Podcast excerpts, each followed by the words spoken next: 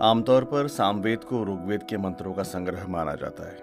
छांदोग्य उपनिषद में कहा भी गया है, या ऋक तत्साम अर्थात जो ऋक है, वह साम है।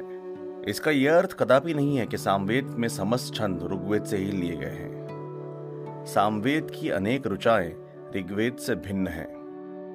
कुछ स्थलों पर सामवेद की ऋचाओं में ऋग्वेद की ऋचाओं से आंशिक साम्य दिखाई देता है।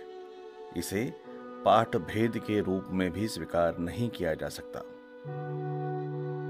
यदि यह पाठ भेद होता तो रुचाएँ उसी रूप और क्रम से ली गई होती, जिस रूप और क्रम में वे ऋग्वेद में ली गई हैं। दूसरी बात यह है, यदि ऋग्वेद से केवल गायन के लिए रुचाओं का सामवेद के रूप में संग्रह किया गया होता तो केवल गे मंत्रों का ही संग्रह होना चाहिए था। जबकि उपलब्ध सामवेद में लगभग साढ़े चार सौ मंत्र पूरी तरह गे नहीं है। तीसरी बात यह है कि अगर सामवेद के मंत्र ऋग्वेद से उद्धृत माने जाएँ तो उनके रूप और स्वर निर्देश ऋग्वेद से भिन्न हैं। ऋग्वेदीय मंत्रों में उदात्त, अनुदात्त और स्वरित स्वर पाए जाते हैं, जबकि सामवेदीय मंत्रों में सप्त स्वर विधान है। इन दृष्टिकोणों से देखने पर स्पष्ट प्रतीत होता है कि सामवेद के मंत्र ऋग्वेद से ऋण स्वरूप नहीं लिए गए हैं। उनकी अपनी स्वतंत्र सत्ता है। वे उतने ही स्वतंत्र है जितने ऋग्वेद के मंत्र। हाँ एक बात अवश्य है कि ऋग्वेद और सामवेद के मंत्रों में वर्ण विषयगत अंत संबंध है। ऋग्वेद के समान सामवेद में भी अग्नि, इंद्र, सोम, अश्विनी कुमार आदि की स्तुति की गई है। इसी माध्यम से उनका स्वरूप निर्धारित करने का प्रयास किया गया है। ऋग्वेद के समान सामवेद से भी तत्कालीन उन्नत समाज का पता चलता है, क्योंकि सामवेद ऋग्वेद की बात की रचना है। इसलिए उक्त संदर्भ में सामवेद का अध्ययन रोचक ही नहीं, ज्ञानवर्धक भी हो सकता है।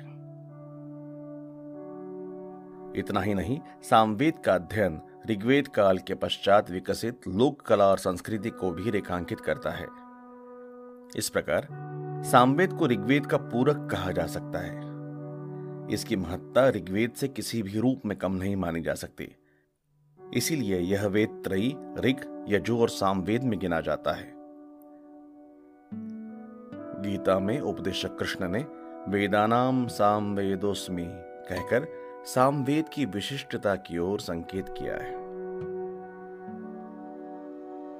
यहाँ एक और बात ध्यान देने योग्य है कि आज वेद शब्द भले ही चार वेदों, ऋग, यजु, अथर्व और साम के साथ जुड़कर ग्रंथवाची हो गया हो, किंतु मूल में यह ज्ञान का ही बोधक रहा है। आरंभ में इन चारों को मिलाकर एक ही वेद ग्रंथ माना जाता था। जैसा कि महाभारत में भी कहा गया है। एक एव पूरा वेदाह प्रणव सर्ववांगमया